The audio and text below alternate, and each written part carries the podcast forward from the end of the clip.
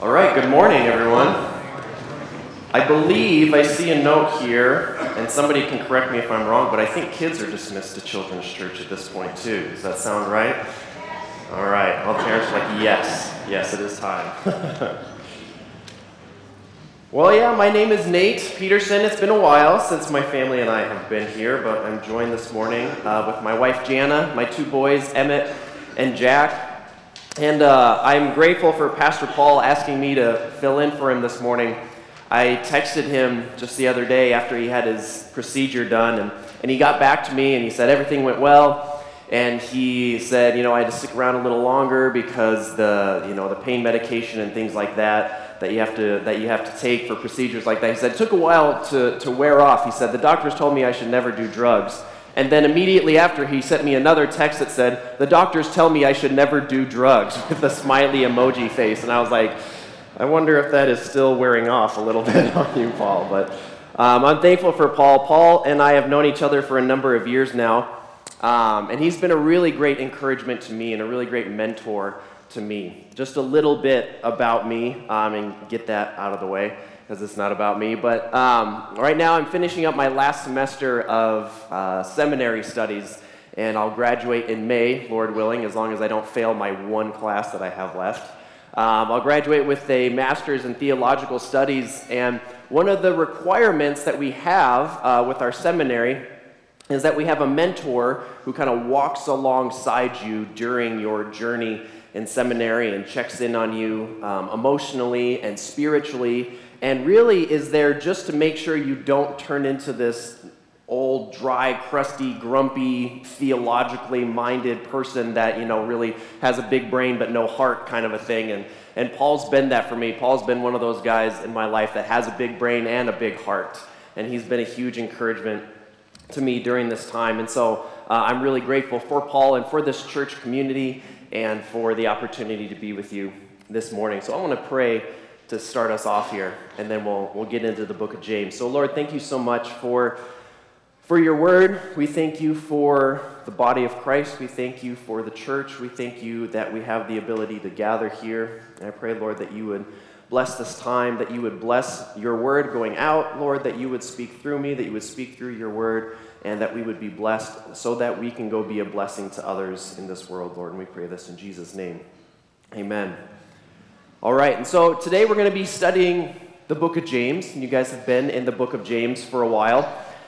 And this is a letter to the early churches that was sent out that's just full of encouragement and it's full of solid theological truths from a man who most likely was the brother of Jesus. Historically speaking, uh, it's been held over the years that this James that wrote the book of James was one of the brothers of Jesus. And this is a book that I'm sure Paul has probably mentioned this already, but this is a book that over the years has kind of caused some debate within the church.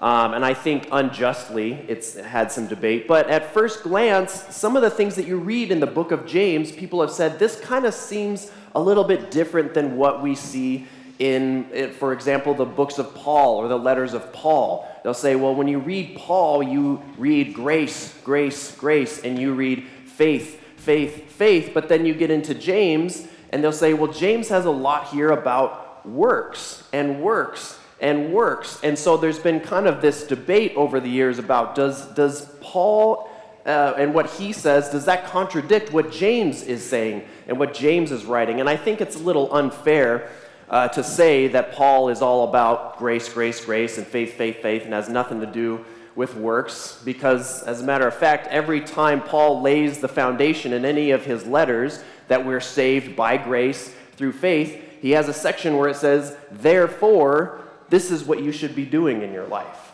This is how you should be living in your life. And James essentially does the same thing, he just does it in kind of a different way. And so, James is somebody who very likely understood the power of the grace of Jesus and that power that comes through faith. Because if you remember, we're told by the Apostle John in his gospel that during the early days of Jesus' ministry, even his own brothers didn't believe in him. Jesus was saying all these things. They're like, Jesus, like, come inside, like, build a bench or something for a while, like, maybe chill on this whole Messiah stuff that you're doing. And so, even Jesus' brothers, probably including James, didn't believe Jesus when he first started off in his ministry. And so, like Paul, James had rejected the gospel earlier in his life, but we don't know how. We don't have the conversion story for James like we do with Paul. But eventually, James gives in to this grace that God's pouring out on him. And Paul, like or and like Paul, James understands that while we are saved by grace, all right, there's nothing we can do to earn our salvation. Once we get that salvation, there's this certain expectation on our lives to live as these believers, to live like we have this grace that's been given to us. Martin Luther is famous for saying, he's famous for a lot of things, but He's famous for saying this. He said, We are saved by faith alone, but the faith that saves is never alone. Right? We're saved by faith alone, but the faith that saves us is never alone. This is an interesting quote from a man who actually thought that the book of James was a lesser biblical text, he called it, because he thought it had too much about works in there, and, and Luther was a big faith and grace guy. But we see in the book of James, however, I think a balance. All right, we live in an increasingly polarized world. We're divided over political parties, we're divided over which state is best in the country, we're divided over football teams, right? We're divided over denominations, we're divided over theological viewpoints. And we kind of live in a country nowadays where we're told we, can't, we have to be one way or the other. And anyone who disagrees with us has to be our enemy. And we don't really believe what we believe if we're not out there actively attacking people that don't agree with us. And this kind of mentality leads us to the idea when we come to books like this that, well, it has to either be grace or it has to only be works. There's no way it can be both. Now, of course, like I said earlier, we don't want to make the mistake of thinking that works will ever save us, all right? They're, they won't. We're saved by grace through faith in Jesus Christ alone. However, the issue that James is dealing with here is not necessarily the issue of how are we saved, and then he says, You do these works. James is writing to people he's assuming are already saved, and this is how you need to live in light of that. James' concern is not necessarily how do we receive salvation, but his concern is how do we live in light of this salvation. And there are a lot of Christians in this world that can fall heavily on the grace only end of the spectrum, right? They really fully understand and grasp that we're saved by grace and it's not anything that we can earn or deserve. but then the mentality is because we've been given this grace so freely and our works don't save us, now I can just do whatever I want in my life, right? It doesn't matter how I live the rest of my life. Sure, I should try to be a decent human being, but at the end of the day, God is love and He forgives us. I mean, He's already forgiven me, so I can just go ahead and do whatever I want. And it's people at this end of the spectrum that a lot of times just instead of focusing on being a light in the world, focus on just fitting into the world. Things like theology and the defense of truth are looked at as outdated and boring and, and just aspects of Christianity that need to get done away with. But on the other end of the spectrum, we got people that really focus on works. Sure, I've been saved by grace, but it's up to me now to stay that way, kind of a thing, right? Like if I mess up, I have to make sure I drop to my knees and ask for forgiveness just in case some freak accident happens and I die, and now all of a sudden I'm outside of this grace because of the way that I messed up. and people on this end of the spectrum really appreciate things like theology and defending the truth, but almost a little too much. All right? It's not just that you must be saved by grace, but you have to understand proper theology and you have to continue living almost this very boring, strict life in order to not become polluted by the world. And so, from what I've learned in my you know, brief time here on this earth, is that a healthy relationship with the Lord lies somewhere in the middle of those two. Not too heavy on one end or the other, but somewhere in the middle, and I think that's where James is at. I think when we see the theology of Paul and the theology of James coming together perfectly, I think we see that in the person of Jesus in the Gospels. Jesus didn't just preach grace, Jesus lived grace. Jesus talked over and over about the love of the Father, yes, but then he lived a perfectly obedient life in response to the love of the Father.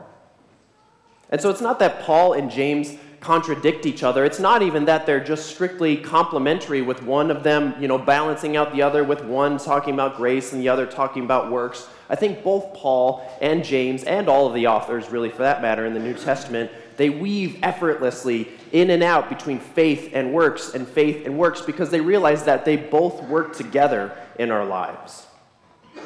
And so if we look at our passage today, we're just going to look at two short verses. James chapter 1 verses 26 through 27. It says this, if anyone thinks he is religious and does not bridle his tongue but deceives his heart, this person's religion is worthless. Religion that is pure and undefiled before God the Father is this to visit orphans and widows in their affliction, and to keep oneself unstained from the world. We'll take a look at that first phrase there. If anyone thinks he is religious, there's a common phrase out there in our Christian culture that goes a little something like this, and I'm sure we've all heard it at some point. It says, Well, it's not a religion, it's a relationship. And sometimes, along with that sentiment, kind of comes some hostility towards the idea of religion or the concept of our Christian walk being some kind of religion. And this is, this is a phrase that's become very popular in the last 30 or 40 years. And the reason it's become so popular is because a lot of churches have looked around the world and looked at the culture and assessed, you know, the culture's uh, attitude towards religion. They said, well, culture really doesn't like religion, so let's stop calling Christianity religion all right? Because religion has left a bad taste in a lot of people's mouths, and oftentimes for good reason.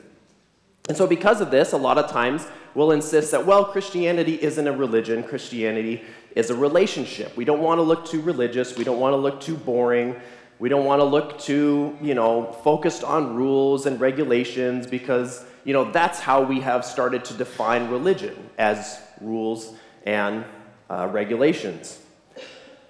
And this is a popular belief, but I actually, in the last couple of years, I've started to take a couple of issues with it. First of all, you can't be a tax exempt nonprofit relationship organization, right? Can't, that doesn't work. We're very religious when it comes to tax purposes, right? You can't, if an auditor comes along and they say, well, okay, I see here that you're a nonprofit religious organization, we're not gonna be like, no, no, no, no, no. We're a nonprofit relationship organization. We're to have to pay taxes for that if that's the case. Secondly, there are plenty of other religious people around the world that stick to their beliefs, and even though religion might have a negative connotation in the culture around them, they remain religious regardless of what the culture is telling them. My wife and I spent some time in Istanbul years ago, and Istanbul has a good mix of, you know, what we would call religious and non-religious people. And the Muslims there who attend the local mosque, who say their prayers, who adhere to their religious laws, they absolutely consider themselves religious. And if you ask them, Are you religious? they would say, Yes, I am. They're not afraid to call it what it is, but oftentimes as Christians, we're afraid to do so. And I'll talk about why I think that is here in a minute. Because really, I think the issue with the term religious or religion is not so much the word itself, but it's how we've started to define that word in our lives. Or really, more specifically, how we've allowed culture to define the word religion in our lives. Because James here is writing this letter, but this is actually the Holy Spirit writing this letter, right? This is God writing this letter, and he uses the term religion here, and it is not a negative thing. This isn't a bad thing, and we're going to see that here in the next verse how God actually defines religion. But James here correctly defines it. And that's why religion, in its purest form, the way that it's supposed to be, is actually not a bad thing. Religion, the way that God defines religion, is not actually about rules and regulations. And so when we say to, you know, people, well, I'm not religious because religion is all about rules and regulation, we're actually misdefining or we're, we're defining religion in the wrong way. Even the Oxford Dictionary defines religion like this. It says the belief in and worship of a superhuman controlling power especially a personal God or gods, a particular system of faith and worship. Even that secular definition of religion doesn't have anything in it about rules and regulations. It says it's a system of faith and worship, or as James might put it, faith and works, faith and action. You know, we as Christians, we believe in uh, and we worship a superhuman controlling power. The amazing thing is that superhuman controlling power wants to have a relationship with us. And we worship him in faith by living out that obedient relationship with him. The word that James uses here in the Greek uh, for religion is threskos.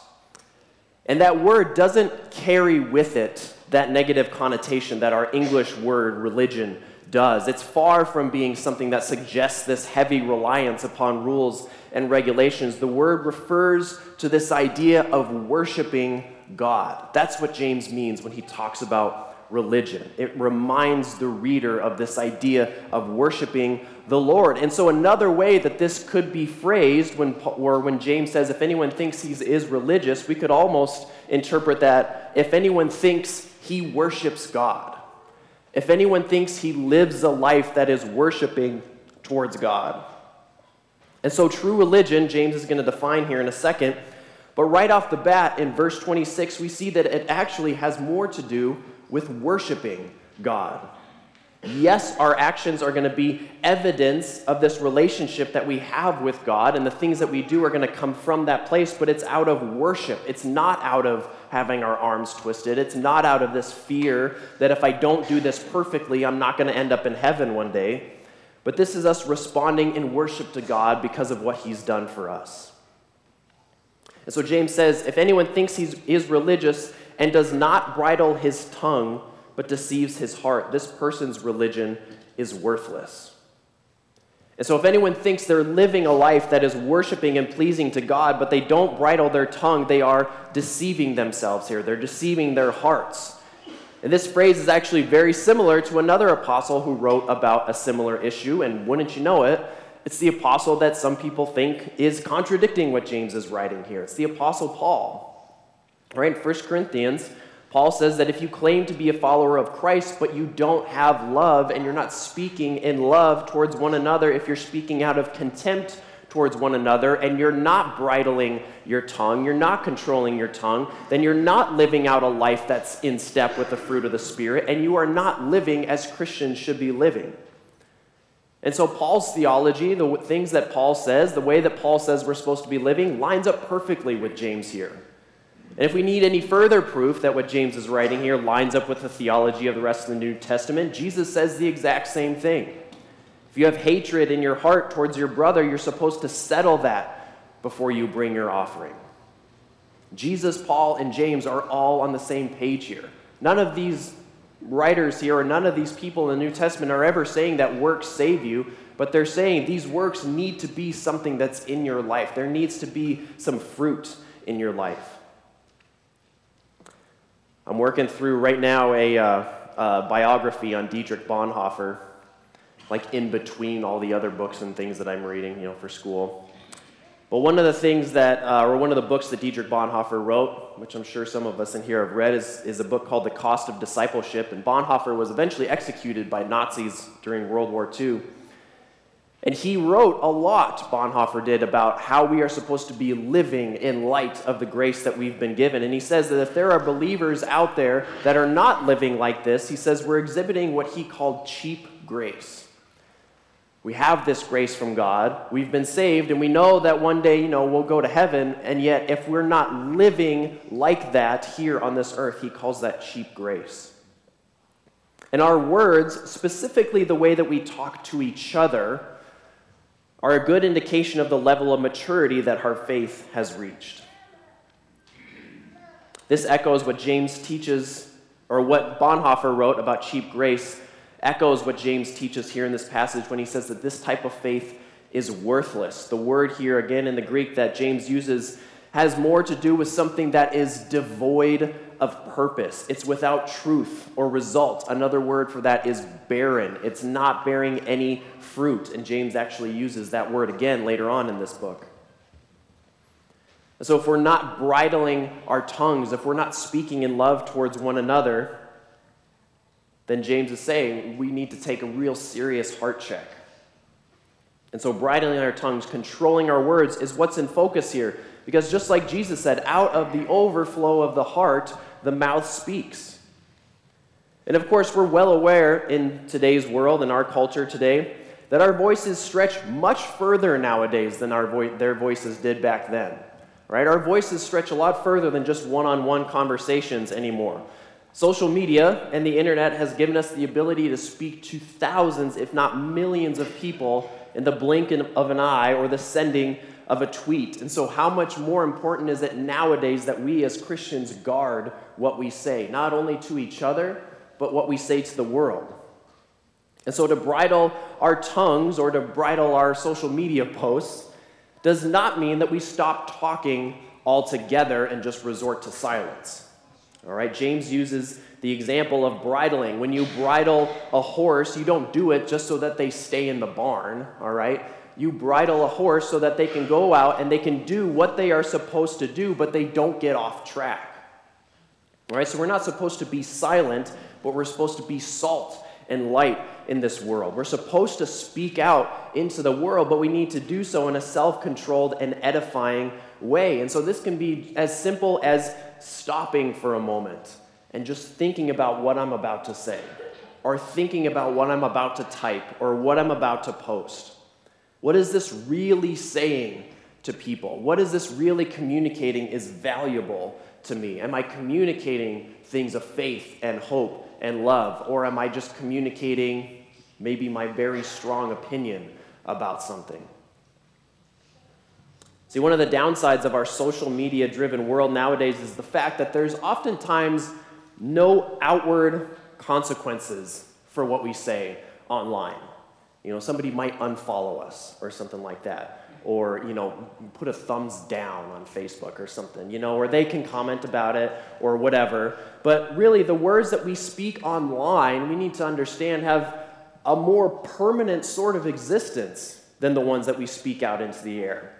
And so we might feel very strongly about a certain cultural or political opinion, and then we'll post that, and then six months later, those words are still there. It's like they're just hanging in the air, right? They're still there, they're cemented in the internet, and those words might still be there, and we might realize six months, a year, five years later, man, I, I don't know that I feel so strongly about that, or maybe I shouldn't have said that, but it's too late.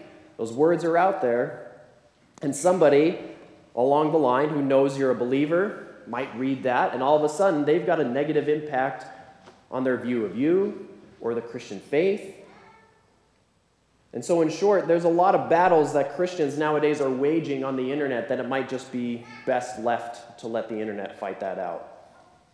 Social media, just like our words, is it's like fire, right? Fire can make eggs in the morning, or fire can burn your house down. It just all depends on how we use them. So we need to have our words bridled. We need to be in control of what we're saying. And then, verse 27, James goes on to define religion here religion that is pure and undefiled before God the Father.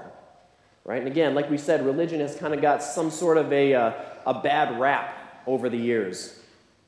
But I think the reason that we as Christians have such a bad taste in our mouths when it comes to religion is because we're allowing, like I said, we're allowing the world to define religion. And the world is saying religion is bad, and as Christians, a lot of times we're like, okay, you're right, you're right, religion's awful, we'll throw it out, and we'll, we'll change everything. And as we've already talked about, if, if you are talking about religion in the sense that the world defines religion, you're right. Religion is not a good thing if we let the world define it. All right? The religion, as the world regards it, is responsible for thousands of, if not millions, of deaths over the years bloodshed, prejudice, racism, genocide. It's taken place over the centuries, all in the name of religion, but it's a false religion. And so it's no wonder that the word religion leaves a bad taste in most people's mouths. But instead of throwing religion out altogether, I think we are called as Christians to redefine religion and define it as the Bible defines it. I mean, that's almost every aspect, I mean, all aspects of our lives. When we are saved, when we become Christians, when we accept Christ into our lives, it's not like He brings us up into heaven immediately and it's like, okay, get out of there. Like you're done, you did it, you've won. God leaves us here on this earth in our human bodies to continue to change the world around us, not to throw it out, not to just be rid of it, not to just cast it aside but to bring that transforming power into every aspect of our lives, including this word, religion. Because when James talks about religion here, he's not talking about the world's religions, he's talking about pure religion. And this pure religion isn't a curse, it's a blessing from God. Religion that is pure and undefiled before God the Father is this. First of all, he says here we've got two points that Paul or that James makes. First point is to visit orphans and widows in their affliction. Right? Of all the things that God could put here, this is what he says to visit widows and orphans in their affliction. And really, this shouldn't surprise us if we've read our Bibles and we're aware of the heart that God has for people like this. He doesn't say that it looks like going to church. He doesn't say that pure religion is about following these rules or anything like that. It says pure religion is about visiting orphans and widows in their affliction. That word in is an important word, all right? In their affliction. It's not visiting widows and orphans from a separated place where we're like, you know, shouting, you know, blessings and prayers to them, or, you know, even, I mean, as great as those things are, or just sending money from afar or something like that, as great of a blessing as all those things are, it says visiting orphans and widows in their affliction. That means we are joining with those widows and orphans in their affliction. We're down in the dirt and the mud and the hardship and the pain that these people are going through. We're joining with them in that affliction. And like I said, this shouldn't surprise us. Do you know that the first time that we get an actual specific name for God in the Old Testament, it's a woman and her child who are in distress? And she's a pagan woman at that. All right? All throughout the Old Testament, God is referred to as God, but it's just this generic, and a lot, a lot of times it's just this generic Hebrew word for God, which is just El, all right? E L. But it's when we get these specific names for God that we really start to understand who He is and how He was set apart from all these other false gods in the Old Testament. And so the first time we hear one of God's specific names is with Hagar when she's running away from Abraham and Sarah in the book of Genesis. Right, we've got Abraham and we've got Sarah, the two people that God has chosen to be a blessing to the rest of the nations. And instead, Abraham, in this genius move, gets his hand servant, Hagar, pregnant. I was being sarcastic when I said genius, just to be safe. All right, gets her pregnant. And then Hagar is treated so poorly by her master Sarah that she runs away into the desert. Imagine how badly you must be treated if running away into the desert is a better option for you. So Hagar runs away into the desert. The people of God, Abraham and Sarah, those called to bless the nations, end up essentially being a death sentence to Hagar. You don't run into the desert to live, you run into the desert to die. And at this point, Hagar is carrying this young baby inside of her. And now Hagar hasn't died, but in this situation, or her Hagar's husband hasn't died, but in this situation, she's as good as a widow. And of course, her son Ishmael, who's inside or is growing inside of her, you know, he's as good as an orphan in this situation. And it's in the wilderness that Hagar runs to when everyone else has turned their backs on her and her unborn child. God shows up and takes care of her. And in Genesis 16 13, she says, You are the God who sees me. You're not just a God. You're not just El, You know, you're not just God with a lowercase g. It says, You are the God who sees me, which means none of these other gods that I've heard about see me. In fact, these people that I've been living with, it's like they don't even see me. They've just cast me out. But you are the God who sees me. And so when God here, through James, says that pure religion is being with the widows and the orphans in their affliction, it shows just so true to God's nature all throughout the Bible that God is the God who sees people who are hurting and broken. When no one else cared and no one else saw Hagar, she was seen and she was known and she was cared for by God. And so when James says widows and orphans, I think it's safe to say that what he's talking about is the outcasts of society. All right, we're not saying that as Christians we only exclusively minister to widows and orphans and everyone else we, you know, we forget about them. But what James is saying is the outcasts of society, the people who go unseen in our society. And I think it's unfortunate because a lot of times, as Christians in the West or in America, we can get so caught up sometimes in, in defending certain things or defending political stances or defending certain ideas that we can forget that caught up in the middle of a lot of these debates are human beings that are being cast aside like garbage in our society. Because the fact of the matter is, most women that either consider or go through with an abortion are not doing so because they're monsters. All right? A lot of these women say that they're pro choice, but they're stuck in a place where they don't have another choice, or they feel like they don't have another choice. And we can shout at them all day long, and we can convince them online that their decision is wrong. But at the end of the day, we miss that that person is a human being who's lost, afraid, and very often in these situations, very, very, very much alone. And so we have to ask ourselves does God still see this person? Even if they go through with this decision, does God still see this person or is he done with them? Or are they in a wilderness where they've been cast out and they need to understand that God sees them and loves them? A lot of refugees that come into our nation are not here because they want to murder Americans. They're not here because they just want free money. In fact, most of them that I've met are some of the hardest working people that I've ever met in my life, doing jobs that most people don't want to work, working multiple jobs. They're not here just to get a free ride. They're here because they want to get their family out of a dangerous situation. And a lot of refugees that come to our country are widows and orphans, but a lot of times it's easy to get caught up in debates about immigration policies and border control and things like that. And I'm not here to give any sort of input on that because I'm not a politician. Now, of course, we need to be wise in how we deal with these things, but the interesting thing is, James does not say, Visit orphans and widows in their affliction, take care of people who are in need, as long as you're sure they're not bad people. But James says to visit the widows and the orphans in their affliction. Be there with people when they're hurting and when they're in pain. And so it's interesting here, James, again, just in this perfect balance, says we need to visit the widows and the orphans in their affliction. We need to be in the dirt. We need to be in the world. We need to be here as lights. But then he also says you also need to keep yourself unstained from the world. So you need to be in the world, but understand that you are not of this world.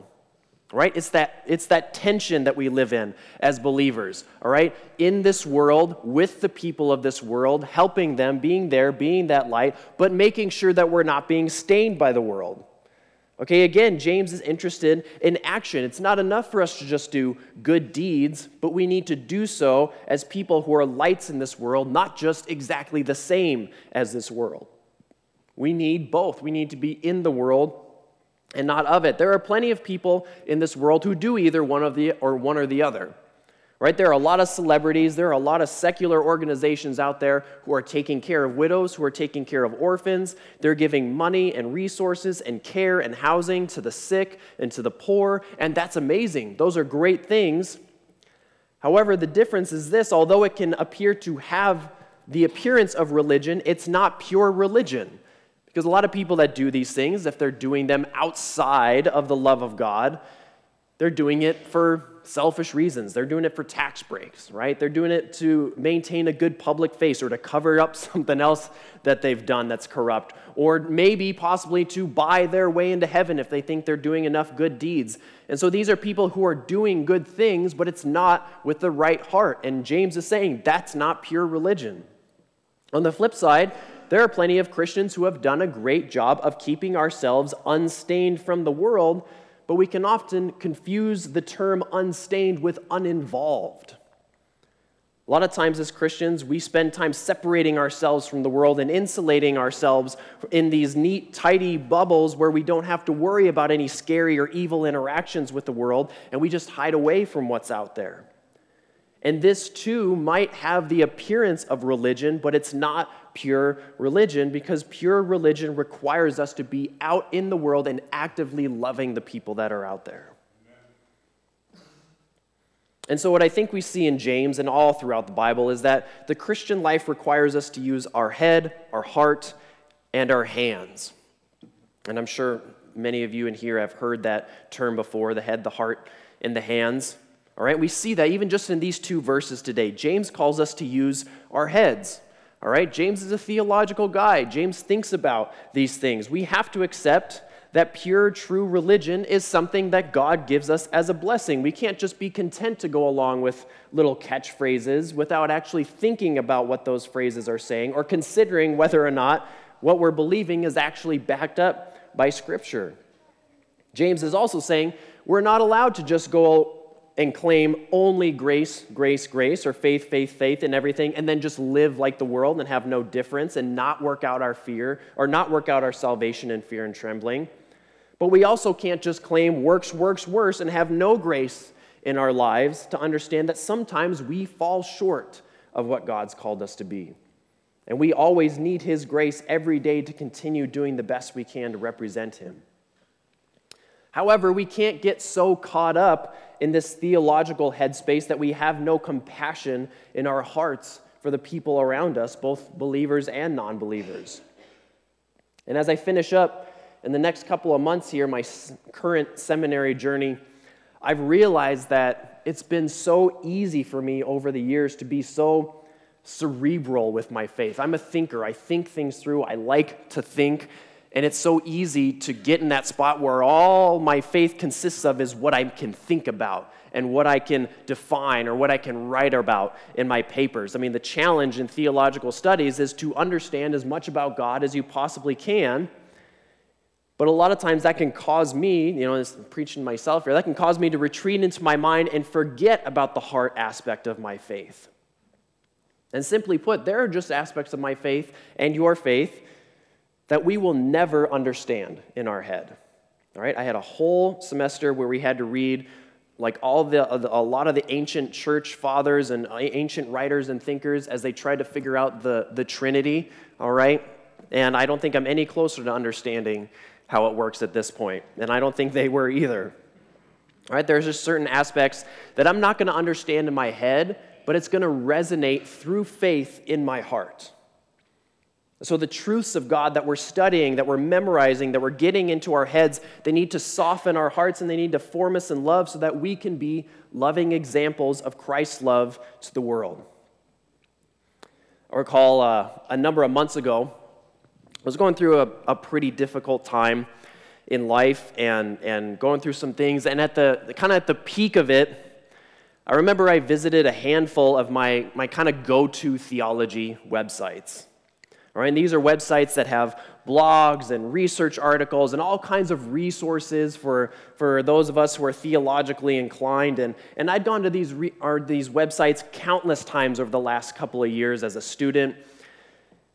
And I've been there to look up dozens of articles on any theological topic I could think of, right? If I want to know all the different views of the end times, I could find page after page after page. If I wanted to study about the different theories of, of atonement, you know, I could get page after page and article and after article. And all these heroes, all these theological heroes that I had that wrote all of these things, I respected them so much and still do. But I remember I was in this moment where I was having more of a crisis of the heart and not so much my mind. And I looked for answers and I looked for guidance on these websites, and I found absolutely nothing on these websites for what I was going through. And I checked site after site after site, and I found all these great theological articles, which is still great, but there wasn't anything there for what I was going through at the time. And so it was then that that question hit me what good is learning all of these truths about God if I can't use it to help people who are hurting and in need? And so these truths that we learn, we need these things to penetrate our hearts so that we then can speak those truths into other people's lives. As human beings, we're connected by pain in this world. Right, we are fallen. We're living in a fallen world that's out to hurt us and destroy us. None of us in this room or in this world are above the pain that life brings. But there's this odd sort of unification in our broken hearts. And so we need to understand that these godly truths are not just things that we use to stuff our brains with so that we can win theological arguments with other Christians. But this is the very truth that heals our broken hearts and the hearts of those that we share those truths with. And so finally, when we understand in our minds and when we have our hearts transformed, as James is showing here, we can't help but use our hands to help those around us. We begin to no longer look at people as just foreigners or outcasts. We no longer define people based on their religion or their heritage or their skin color or their political affiliations. We start to see people as fellow human beings, created in the image of God, broken and hurting like we were and like we still are sometimes. But we were saved by a loving and a miraculous God, and none of that was our own doing. We are no better than anyone else. That love that we've been transformed by has to have an effect on the way that we live our lives towards others. As Luther said, we're saved by faith alone, but the faith that saves is not alone. If you are only thinking about theological truths and they have no impact on your heart or your life, I think James is asking you to truly question whether or not you've really surrendered your heart unto Christ.